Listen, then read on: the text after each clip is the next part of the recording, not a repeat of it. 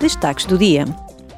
Amanhã, durante a sessão plenária, os eurodeputados debaterão a sua posição sobre as novas regras em matéria de publicidade política para tornar as eleições europeias mais transparentes e resistentes às interferências.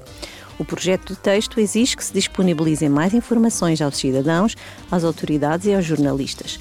Proíbe os fornecedores de publicidade online de realizarem microdirecionamento e introduz sanções adicionais em caso de violação das regras. A posição final do Parlamento será submetida à votação na quinta-feira. Também amanhã, os eurodeputados apresentarão as suas prioridades em matéria de migração e asilo antes do Conselho Europeu Extraordinário que terá lugar na próxima semana.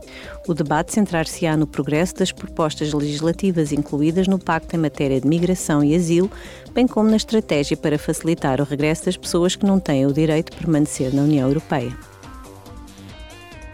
Em Bruxelas, o Parlamento debaterá com o Conselho e a Comissão a decisão de adicionar a República Democrática do Congo, Gibraltar, Moçambique, a Tanzânia e os Emirados Árabes Unidos à lista de territórios não pertencentes à União Europeia, onde há um alto risco de branqueamento de capitais e de financiamento do terrorismo.